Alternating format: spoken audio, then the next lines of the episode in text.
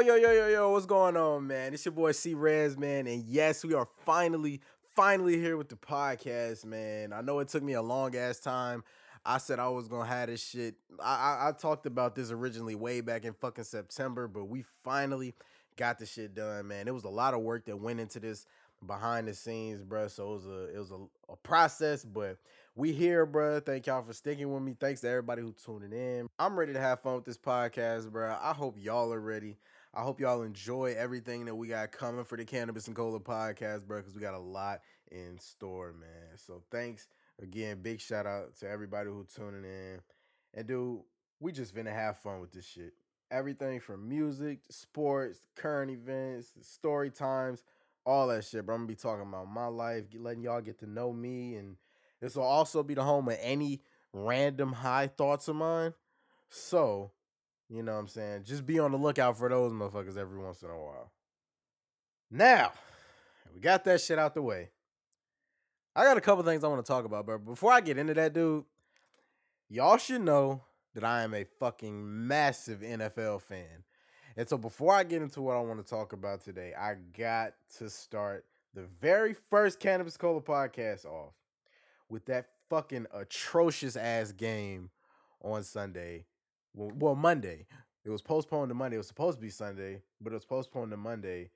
The Patriots and Chiefs game, man.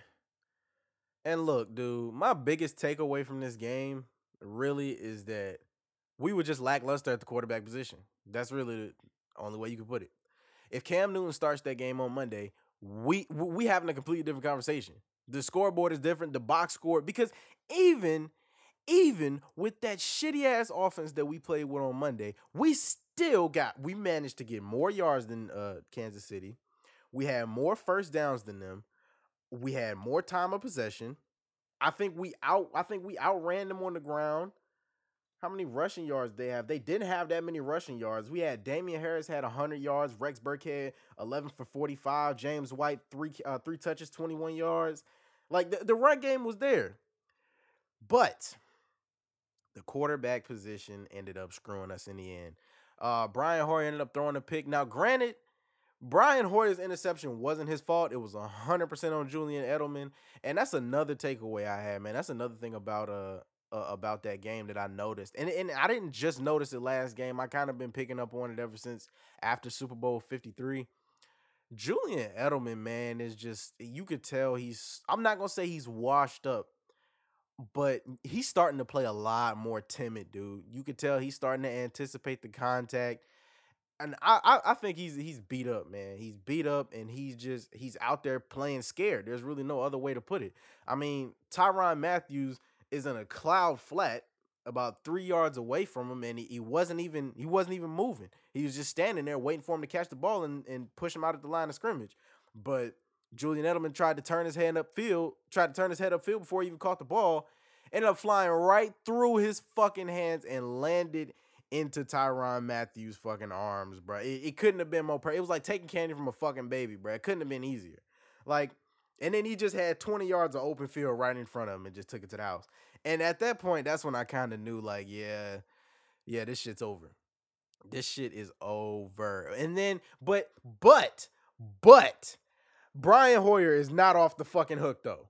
Brian Hoyer is not off the hook. This nigga was overthrowing, underthrowing, throwing shit out of bounds. He was missing missing wide open fucking players literally all night. And then the eh, the the the fucking idiotic move that won him donkey of the fucking day. 20 seconds left in a half, right? We have no timeouts. We just called our last timeout, right? Uh, we it's like a second down. We run a play, get a couple yards. It's like third and nine, right?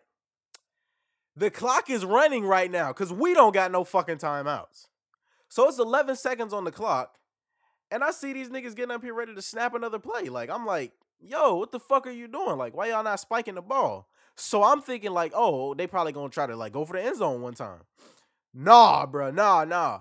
Instead, this genius, this genius took it upon himself to run backwards 13 yards, my nigga, and take a sack.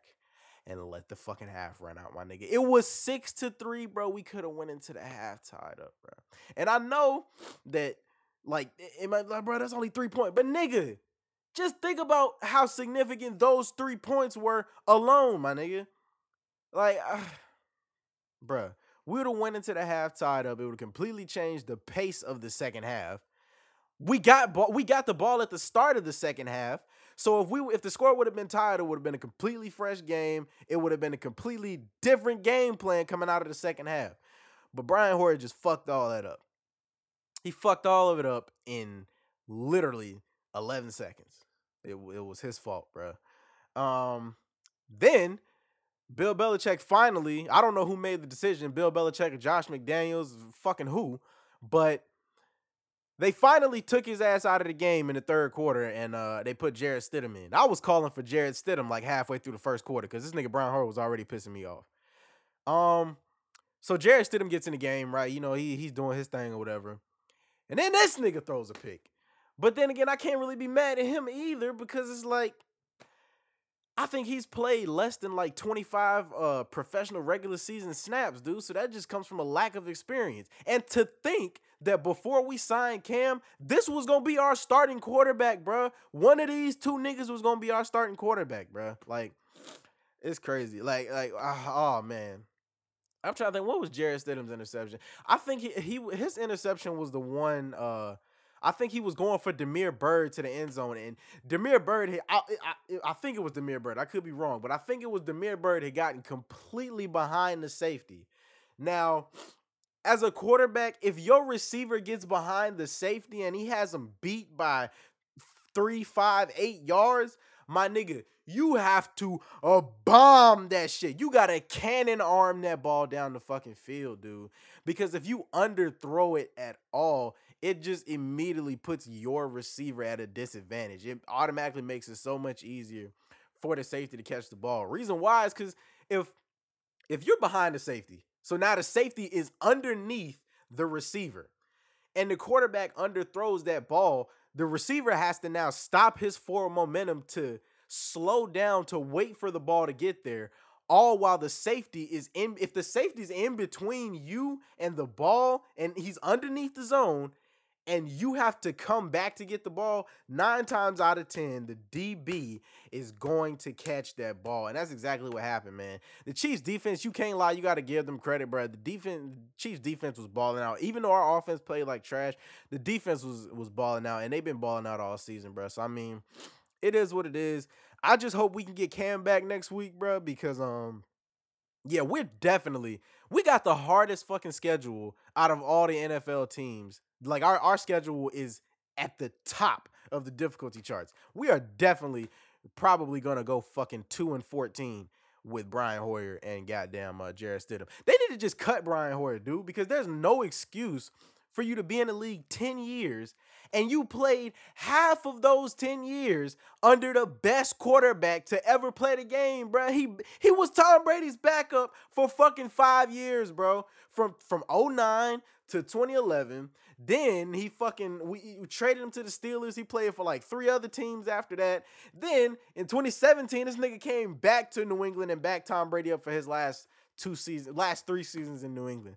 So five years, six seasons under Tom Brady, and you go out and deliver that kind of performance against the Chiefs. I don't know, man. If if I am Robert Kraft I'm fucking I'm fucking going to get Brian Hoyer's contract out the goddamn file cabinet and I'm ripping that shit to shreds right in front of his fucking face because that was just absolutely unacceptable. Like I, I don't I don't know that that one that one whiff at the second at the end of the second half the whiff at the end of the second half was enough to piss me off for the rest of the season. Like I don't want to see that nigga's face no more. I don't want to see him on the sideline. I don't want to see him in no fucking Patriots jersey, my nigga. Like he don't play for us, bro. He helped the Chiefs win the uh, on Monday, bro. That nigga Brian Hoyer plays for the Kansas City motherfucking Chiefs, dude. What a shame. But anyway, now that I got that out the way, I can actually get into what I wanted to talk about, which was first, uh, my merch is out. Teespring.com slash store slash cannabiscola.com. Make sure y'all go uh you know what I'm saying? Go fuck with some merch over there. Go put a smile on my face, represent me. Let me represent you. And let's get this bag together, yo. I sound like a corny ass, uh, fucking corny ass YouTuber. Ain't that what they all say? But nah, for real, y'all, go get my merch, bruh. That shit'll really make my day if y'all fuck with me. If you really fuck with me like you say you do, go get the merch. Plus, I got a new single, Lies, coming out on October 13th. So I'm excited about that. Y'all go stream that up. It's gonna be out on SoundCloud and all other streaming platforms on October 13th. Mark the date, guys. Stream that up. I need y'all to stream the shit out of that for me. And go stream my old song, the very song that this podcast is named after. Go on Apple Music, Spotify, SoundCloud, wherever you listen to your music at. Go in there and stream Cannabis and Cola many times as you can. Do that for me and make me smile. Um, but yeah, man, I know I didn't talk about too much shit in this uh episode. Um, but I promise in the future episodes will be longer. I will be talking about more stuff. I really just was so excited to record this first one and I wanted to just get a feel for it and and figure out how I wanted to do this and stuff. So just a little, you know what I'm saying, a little little baby pilot episode for y'all. And hopefully, like I said at the beginning, man, hopefully y'all enjoy what I got in store for for the podcast. And bro, like hit me up on Instagram, dude. Like if y'all got any suggestions of how y'all think I can make the podcast better, like, bruh, hit me up. Y'all think this shit whack and I, I, I ain't doing this right. I need to be doing it, nigga. Hit me up, bro. Give me the constructive criticism. Let me know what y'all want to hear. Cause I'm doing this shit. I'm doing this shit for y'all. You know what I'm saying? I'm doing it for me, but I'm doing it for y'all. Nigga. I'm, I'm putting out there for y'all to hear. So let me know what y'all want to hear. Cause this y'all podcast too. So yeah, till next episode, guys. Uh, thanks for tuning in, man. And I'll see y'all on the next round, bro. Stay blessed, stay booted. I'm out of here.